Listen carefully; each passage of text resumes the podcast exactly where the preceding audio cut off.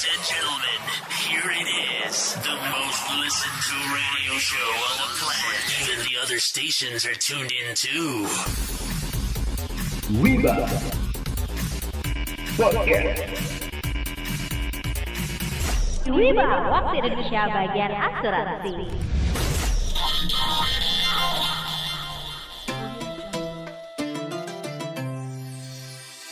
Hola Wibers.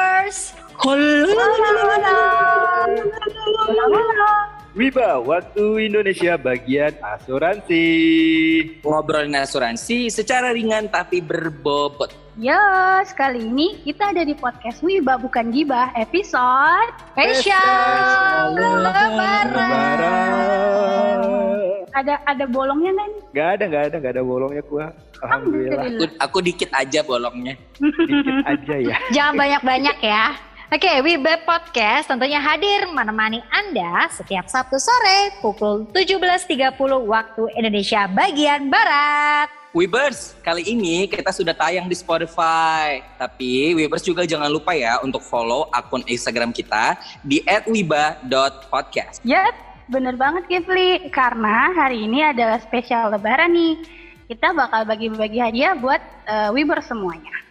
Betul sekali Alhamdulillah nih di lebaran kali ini kita mau berbagi hadiah buat Wibers yang ya ya berupa voucher GoPay atau OVO lah ya sebesar 250.000 untuk 10 orang pemenang. Mudah-mudahan nih Wibers eh, untuk ke depannya ada nih yang mau jadi sponsor kita. Jadi Amin. nominalnya juga bisa lebih tinggi lagi, lebih besar lagi. Amin. Bener gak nih amin. teman-teman? Amin, amin. Mantap. Nah, makanya pantengin terus podcast Wiba kali ini sampai selesai ya. Oke, Bas. Wiba episode spesial lebaran kali ini kita akan ngobrol seputar lebaran. Nah, aku mau nanya nih, tahun lalu lebaran lu semuanya ngapain aja nih lebaran tahun lalu nih?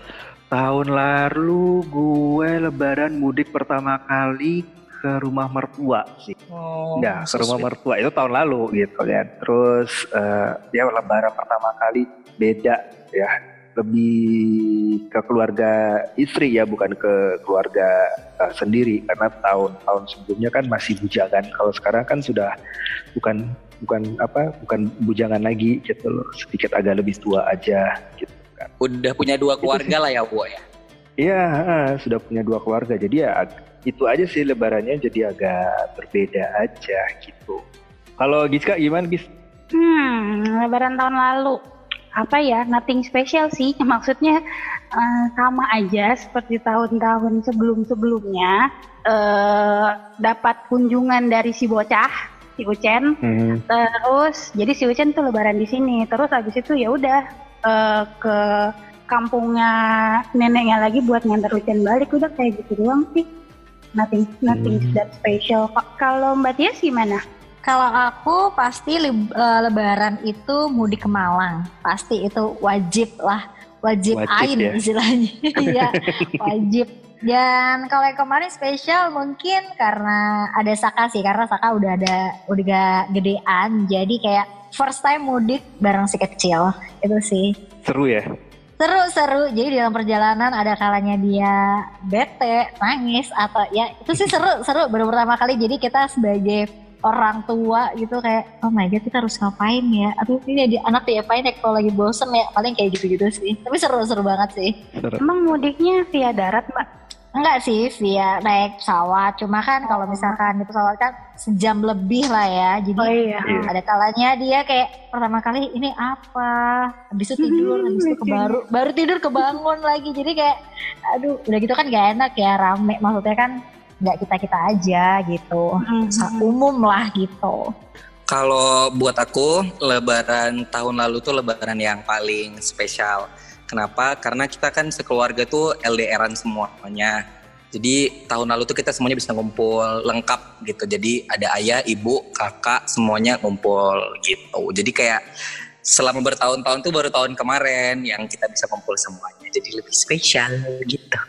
Eh, yang sekarang nih, kalau yang sekarang nih tengah di tengah-tengah pandemi yang seperti ini nih, lebaran kalian itu bakal ngapain sih? Kalau coba Giska deh, Giska.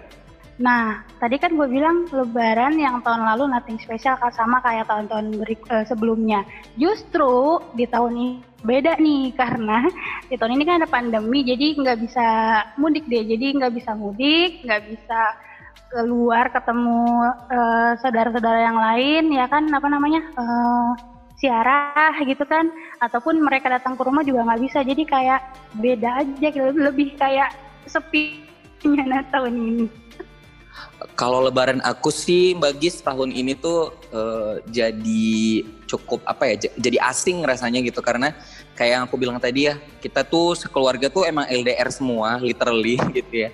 Nah tahun ini tuh jadi bener-bener nggak bisa ngumpul. Karena kan Kevin juga kan ngekos di sini gitu ya yang uh, ibu abang di kota lain. Jadi pisah-pisah beda banget sih rasanya. Jadi bener-bener nggak ketemu sama sekali nggak ketemu setahun ini jadi Ya tentunya kalau misalkan lebaran yang tahun ini tuh beda banget sama lebaran-lebaran tahun sebelumnya. Kalau tahun sebelumnya pasti pulang ke Malang, kalau ini ya di Jakarta jadinya. Jadi pertama kali lebaran di Jakarta bareng keluarga suami ya, keluarga dari mertua. Ya pastinya sedih juga sih nggak bisa pulang ke Malang, nggak bisa ketemu keluarga di Malang. Tapi ya ambil hikmahnya juga gitu. Jadi kita pun nggak mudik, ya kita pun uh, apa ya lebih kepada hmm, berhati-hati juga sih. Takutnya kalau misalkan mudik kan terjadi sesuatu yang nggak diinginkan. Jadi ya udah lebih gak usah mudik dulu, lebaran di sini.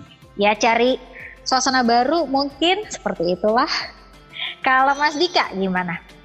Kalau kayak pandemi gini emang ada beda sih. Biasanya kalau Lebaran Idul Fitri itu wajib ngumpul, baik itu uh, apa ngumpulnya emang di Padang gitu loh. Kita ngumpul di Padang, jadi kita sama-sama berangkat ke Padang, baik itu dari Pekanbaru, Surabaya, Jakarta, itu kita ke Padang.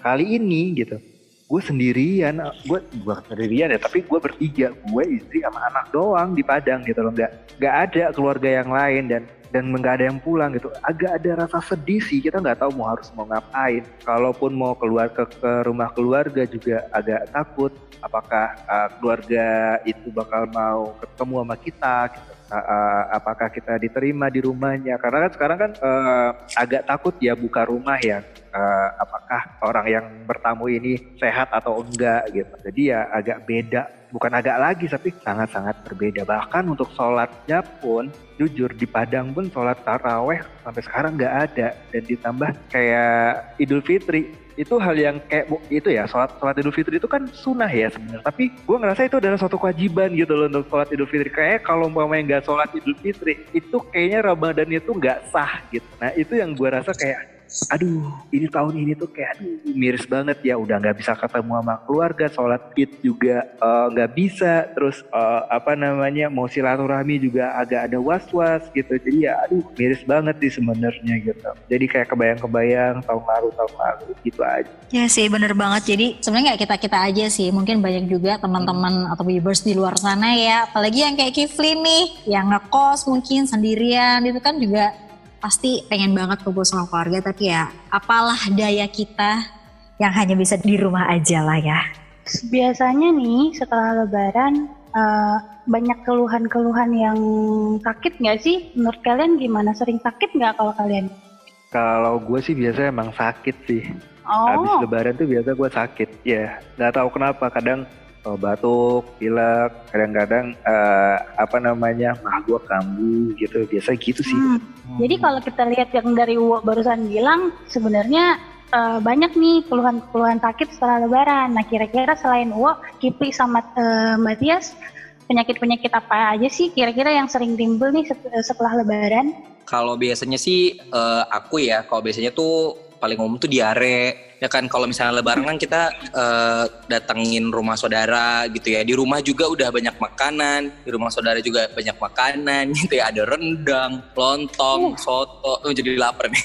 Sate wow. gitu ya santan-santenan, terus uh, pedes-pedes gitu ya, ada yang digoreng dan lain-lain. Itu juga ditambah lagi minuman yang kita minum nih gitu Mbak Gis. Ada sirup ya, yang soda-soda, manis-manis. Jadi di perut tuh udah campur aduk tuh ya kan, udah kayak Dufan di dalamnya ya. ya. Pedes, manis, segala macem. Nah itu biasanya bisa membuat kita jadi diare karena kita nggak jaga makan gitu kalap. Oh. kalap ya. Mbak Tias gimana Mbak Tias? Uh, selain itu biasanya banyak juga sih kayak hipertensi dan mah. Kebetulan kan aku juga ada mah gitu kan. Umumnya kan makanan-makanan yang waktu lebaran tuh kayak yang apa ya mengandung santan, ya garamnya tinggi, itu tuh bisa memicu tekanan darah gitu kan bisa naik. Terus kalau penyakit mah nih ya muncul itu kan disebabkan oleh beberapa faktor ya kan. Misalkan dari faktor makanannya atau minumannya. Kayak tadi disebutin Kifli tuh makan-makanannya pedes gitu kan kan asam terus mengandung apa namanya santan-santanan ya kan itu kan mengandung gas jadi kalau kita hmm. mengonsumsi makanan kayak gitu tuh ya bisa langsung memicu ditambah minumannya yang nggak bener gitu. biasanya sih ya kalau sakit setelah lebaran itu ya tadi gue bilang ya kayak batuk, flu gitu. Itu salah satu yang uh, biasa di bukan diterima ya tapi yang biasa kena nih setelah lebaran Kenapa gitu? Biasanya eh, setiap lebaran atau selama lebaran kita kan biasanya pergi bertamu setelah apa bertamu itu juga lupa waktu gitu. Nah karena udah saking capeknya terus makannya juga terlalu banyak akhirnya badan juga melemah. Nah ini nih yang bikin jadinya kita pilek. Ada lagi nih Mbak Gis, yaitu kelebihan kolesterol dan kelebihan gula. Kelebihan kolesterol merupakan kondisi yang ditandai dengan tingginya kadar kolesterol darah di atas normal. Sedangkan kelebihan gula adalah kondisi yang ditandai dengan tingginya kadar gula di dalam darah. Kenapa bisa terjadi salah satu penyakit ini? Karena nih, sajian yang biasanya dihidangkan saat lebaran itu kan biasanya menunya bersantan, kemudian manis-manis, berminyak, dan biasanya sih makanannya digoreng-goreng ya. Nah, kalau nggak bisa mengendalikan dalam mengkonsumsi makanan-makanan tersebut, nantinya akan menimbulkan kelebihan kolesterol dan kelebihan gula. Makanya kalau nggak mau sakit nih Bibers, setelah lebaran kita tuh harus ikutin pola hidup yang sehat. Yep, bener banget Mbak Tias ya. Nah, Wibers, kita ada tips nih gimana caranya agar Wibers semua tetap sehat di hari lebaran. Tips yang pertama, buatlah target yang masuk akal. Makanan yang dihidangkan di hari raya biasanya tinggi akan lemak, protein, dan karbohidrat. Untuk sementara waktu, kamu boleh mengesampingkan program diet kamu. Tapi kamu harus tetap fokus menjaga berat badan juga ya. Jangan terlalu ketat, namun tetap perhatikan porsinya. Jangan makan sampai terlalu kenyang.